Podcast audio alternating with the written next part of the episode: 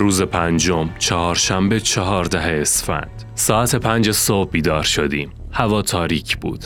برای همین چراغهای باتریدار را روشن کردیم. جمع کردن وسایل بیش از حد طول کشید. علت اصلی بی دست و پای این آقای متخصص از خود راضی همه چیزدان بود که همه وسایل از جمله تلسکوپ و دوربین های گران قیمت را زیر آسمان رها کرده بود. ناچار شدیم آنها را که بر اثر شبنم صبحگاهی مرتوب شده بودند با دقت خشک کنیم. بدتر از آن فیلترهای دوربین و در پوش تلسکوپ گم شده بود. می گفت آنها را بیرون چادر گذاشته و لابد کسی برداشته. حاضر نبود بپذیرد که این چیزها به درد ساربانها نمی‌خورد و دلیلی برای دزدیدنشان ندارند. دست آخر آنها را در کوله پشتی خودش پیدا کرد. برنامه حرکتمان بی جهت به تعویق افتاد. تا نیمه روز حال حرف زدن نداشتم. جلوتر از همه و با سرعت راه می رفتم تا مجبور نشوم با کسی حرف بزنم و بتوانم عصبانیتم را فرو دهم. اما جناب مهندس انگار نه انگار خون سرد دائم در صدد بررسی و کسب اطلاعات از ساربان ها بود. نزدیک ظهر گرما آزارنده شد و بالا رفتن از سپ ماهورها خستم کرد. سوار شطور شدم. شطوری که به من اختصاص داده شد یک لوک تنومند است که بعضی وقتها نگاهی غضبناک به من میاندازد. احساس می کنم از من خوشش نمی آید. باید مواظب باشم کینه حیوان را بر نینگیزم و چشم در چشمش نشوم. در عین حال سعی دارم جلوتر از همه حرکت کنم تا با آقای مهندس تاپاله هم کلام نشوم. مبادا چیزی از دهانم درآید که اوضاع را به هم بریزد. اما اظهار نظرهایش را از پشت سر میشنوم و در دل هرچه فوش دارم نسارش می‌کنم. انگار هیچ چیز در دنیا نیست غیر از خودش و آنچه می‌داند. معلوم نیست از کدام دانشکده خراب شده مهندسیش را گرفته. متوجه نشدم که از دیگران فاصله گرفتم. روبرو در دست ها نقطه‌ای در افق به چشم می‌خورد. احتمال دادم آبنباری باشد. فکر کردم بد نیست آنجا اتراق کنیم. جلوتر که رفتم نقطه بزرگتر شد. دوربینم را با زحمت از خورجین درآوردم. میترسیدم از روی شطور بیفتم. سعی کردم حیوان را نگه دارم اما نه به فشار پاشنه هایم توجه کرد و نه به چوبی که به گردنش می‌زدم. هر طور بود دوربین را جلوی چشمم نگه داشتم. حدسم درست بود. یک آب انبار کاهگلی و چند بوته تاق در اطراف آن. چند دقیقه بعد به آب انبار رسیدم. همراهانم عقب مانده بودند. فکر کردم لابد چند دقیقه دیگر خواهند رسید. شطور حاضر نبود زانو بزند. به هر زحمتی که بود از پشت حیوان پیاده شدم و به طرف آب انبار رفتم. سقف کوتاهی داشت و خشت های دیوارش اینجا و آنجا فرو ریخته بودند. جوی باریک خشکی هم از دامنی تپه ها تا مدخل آبنبار امتداد داشت. سرم را زیر تاقی فرو بردم. حوزچه آبی به رنگ سبز لجنی. احتمالا یک متر بیشتر عمق نداشت. اما نمی‌دانم چرا دچار خوف شدم. انگار جرفایان هزاران متر است. متوجه شدم دستم را محکم به ستون خشتی گرفتم. عقب آمدم. سطل زنگ زده در گوشه افتاده بود. از حوزچه چند بار آب کشیدم و در لاوک سنگی کنار جوی ریختم. دهنه شطور را کشیدم تا بنوشد. حیوان اعتنایی نکرد. یعنی پوزش را پایین برد اما منصرف شد.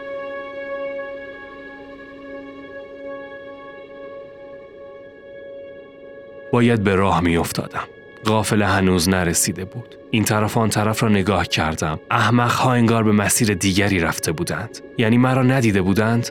دیوار فرو ریخته جلوی من بود. از خشت ها بالا رفتم. غافله همراهانم در فاصله دوری از من به سمت دیگری می رفتند. باید عجله می کردم. نتوانستم سوار شطور شوم. ناچار دهنش را کشیدم. خوشبختانه مقاومت نکرد. شروع کردم به دویدن اما شطور حاضر نبود پا به پای من بدود. چند بار فریاد زدم اما صدایم را نمی شنیدند. دهنی شطور را رها کردم و دویدم. غافل پشت یک تپه شنی پیچید. دیگر آنها را نمی دیدم. مانده بودم چه کنم. دوباره به طرف شطور بازگشتم. آرام تا مبادا برمد. تفنگ را از خورجین بیرون کشیدم و دویدم. سعی داشتم میانبر بزنم. دشوار بود. پاهایم در شنهای نرم فرو می رفت. می بایست قدم به قدم بالا بروم. وقتی بالای تپه رسیدم قافل دور شده بود. تفنگ را پر و شلیک کردم. نشنیدند. عجیب بود. دوباره شلیک کردم. باز هم نشنیدند. بار سوم که شلیک کردم متوجه شدم که متوقف شدند. از تپه شنی پایین دویدم. زمین خوردم. دوباره بلند شدم و دویدم. از نفس افتاده بودم که به آنها رسیدم. جلوی عباسلی ایستادم. نمی توانستم چیزی بگویم. دلا شدم و دستهایم را روی زانویم گذاشتم. عباسلی گفت فکر کردیم شما جلوتر هستید آقا. گفتم راهنما که تو باشی جوابم را نداد. اما پیدا بود که رنجیده. یک نفر را فرستادم شطور را بیاورد. تا عصر یک بند راه رفتیم. برای نهار هم نیستادیم تا زمان از دست رفته جبران شود. معلوم بود همه ناراحتند چون هیچ کس چیزی نمی گفت عصر نزدیک چاه قنوت چادر زدیم. روز ششم پنج شنبه پانزده اسفند. صدای زنگ شترها آواز خوشی دارد. روی شطور پشمالوی قهوه‌ای رنگی نشستم که از شطور دیروزی خوشخلقتر است و سر راه بیان که از سرعت قدمهایش بکاهد خاری را که انتخاب کرده می‌کند و میجود. هنوز چند ساعتی مانده تا پشت و گردنم درد بگیرد. هوا بسیار سرد شده و کمربندی از ابرهای سیاه جلوی رویمان را گرفته. چه کویر اسرارآمیزی. بگاه نخست انعکاس نور ضعیفی از خورشید مثل خط زرد محوی در افق ظاهر شد. بعد رنگ آسمان لاجوردی نور بیشتر شد. افق آبی تیره و بعد آبی روشن. سپس نور نارنجی و سرخ افق را فرا گرفت و خورشید اندک اندک بالا آمد. حوالی ده صبح آسمان کاملا مهالود بود و بعد برف ریز و سبکی آغاز شد و لایه نازک روی زمین را پوشاند که به سرعت آب می شد. شطورهای جلوی غافله مثل اشباهی در مه و برف پیدا و ناپیدا می شدند. حوالی ظهر دما دو درجه زیر صفر بود و پوشش برف زخیم تر. برف شطورها را همانند قولهایی سفید کرد. ساعت دو ایستادیم و با ذخیره علف های خشکی که غذای شترها بود آتشی روشن کردیم تا گرم شویم. بعدا می توانیم مقداری بوت خار جمع کنیم. حبیب الله نهار ما را روی آتش گرم کرد. غذای ساربانها روغن داغ و نان خشکیده است که در آن تلیت می کنند. بعضی وقتها هم نان و کشک شطور و آن را با لذت می خورند. فکر کنم تا پایان سفر هر روز غذایشان همین باشد. بعد از نهار بارش برف شدت گرفت. تصمیم گرفتیم همانجا چادر بزنیم. میباید آتش را دائم روشن نگه داریم. حوالی نه شب برف بند آمد و ماه از لای ابرها سر بیرون کرد. منظری کویر سفید و محتابی جادویی بود.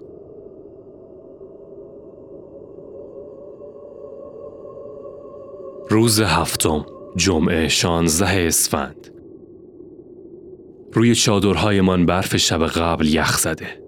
وقتی از چادر بیرون آمدم برف تا بالاتر از مچ پایم می رسید و مه آبی رنگی که اندکی غیر عادی می نمود همه جا را پوشانده بود. مه آنقدر غلیز بود که دو متر دورتر را نمی‌شد دید. مسیر را با اندازه گیری دقیق مشخص کردم.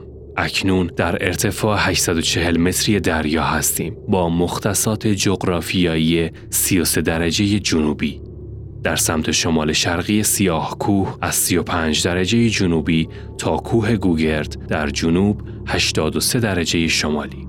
هر روز به طور متوسط باید 15 تا 20 کیلومتر راه بپیماییم. دستور جمعآوری بارها را دادم. این آقای جوجه مهندس در بستن بارها هم از خود قابلیتی نشان نداد. جعبه وسایل الکترونیکی را مثل جوال کاه روی شطور انداخت. ناچار شدم به او تذکر دهم در حالی که اگر به من کارد می‌زدند ساعت پنج بعد از ظهر همان روز. خسته کوفته و عصبانیم. مه قلیز ما را سردرگم کرده. در حالی که به درستی مسیر اطمینان داشتم چندین ساعت بیراه رفتیم. اصلا انتظار چنین هوایی را در این فصل نداشتم. بلدهایمان هم اظهار تعجب می کند حوالی ده صبح مه به قدری قلیز شد که فاصله پنج متری هم قابل رویت نبود. چندین بار احساس کردم موسوی می‌خواهد با من حرف بزند. شطرش را به شطور من نزدیک کرد اما عمدن را هم را کچ کردم و در عین حال متوجه بودم تا به مقدار لازم مسیر را اصلاح کنم. اشتباه از همینجا شروع شد و اینکه فقط به قطب نما اکتفا کردم و همه اینها تقصیر این جوانک ابله جوجه متخصص تازه از پشت میز در آمده است و آن راهنمای نابلد که فقط یک بار تذکر داد که فکر می کند راه را درست نیامده ایم و بهتر است در جا اتراق کنیم تا مه رقیق شود. آقای دکتر هم که دائم سرگرم جمعآوری سنگ و خاک هستند حتی در این هوای خراب. حوالی ظهر می باید به آب انبار کل حوز می رسیدیم. اما یک بعد از ظهر هنوز نرسیده بودیم و نگرانی من شروع شد. توقف کردیم. سعی داشتیم مسیر درست را پیدا کنیم. عباس علی و حبیب الله هر کدام نظری متفاوت داشتند و دائم در مهنا پدید می شدند و بر می گشتند و مسیر تازه‌ای را پیشنهاد می کردند. یک تکه زیلو پهن کردم روی زمین و نقشه را روی آن باز کردم. سعی داشتم با قطب نما با آنها حالی کنم که کجا بوده ایم و حالا کجا باید باشیم. نمی‌دانم متوجه شدند یا نه. وانمود می کردند که شدند. آقای مهندس هم زبانشان باز شد و گفتند متوجه اشتباه شده بودند و می‌خواستند به من بگویند اما خب چه باید می کردیم؟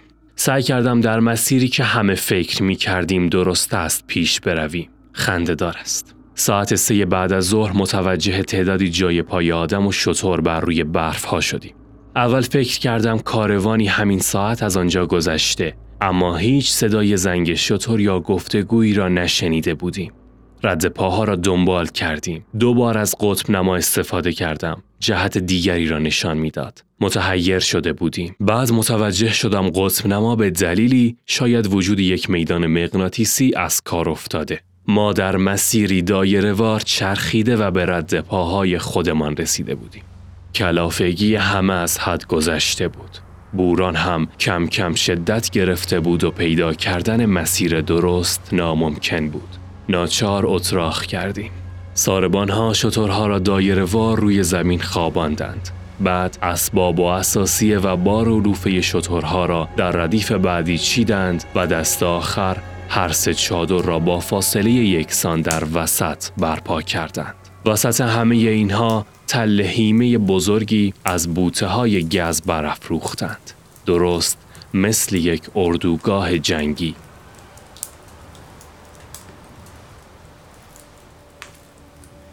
آتش که زبان کشید و بالا رفت احساس خوبی به من دست داد. بوران حریف آتش نمی‌شد. از خستگی اشتها نداشتم. به ساربان ها گفتم می‌خواهم کمی بخوابم. با لباس در کیسه خواب رفتم. اما سرما در بدنم رفته بود و میلرزیدم. تا کم کم آرام شدم و خواب مرا با خود برد. یک بار از خواب بیدار شدم. سکوت غریبی بود و تاریکی غلیز. معمول بود که کسی هیمه را تا صبح روشن نگه دارد برای فراری دادن حیوانات وحشی اما هیچ نوری به چشم نمی‌خورد. صبح که چشم گشودم احساس تنگی نفس می کردم و هنوز تاریک بود. بعد به یادم آمد که نیمه شب سرم را در کیسه خواب فرو برده و زیپ کیسه را تا آخر کشیده بودم. سعی کردم زیپ را باز کنم اما نمی توانستم. احساس خفگی به من دست داد. نمی توانستم نفس بکشم تا زیپ به نوک انگشتانم خورد و آن را باز کردم و با نفسی عمیق هوای سرد را فرو دادم. از چادر خارج شدم. آسمان صاف و آفتابی شده بود و دورنمای وسیعی از کویر برفی پیش رویم بود.